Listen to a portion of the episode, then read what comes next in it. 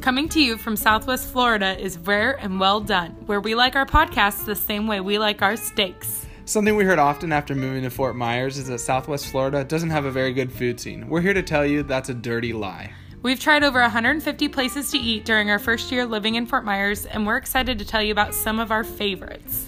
Whether you're a snowbird, local, or just passing through, we've got some places to recommend to you. I'm Daniel. And I'm Katie, and we're about to take you on a trip of all of our favorite places to eat around town. So join us to hear about our local restaurants that we love and we think are rare and well done.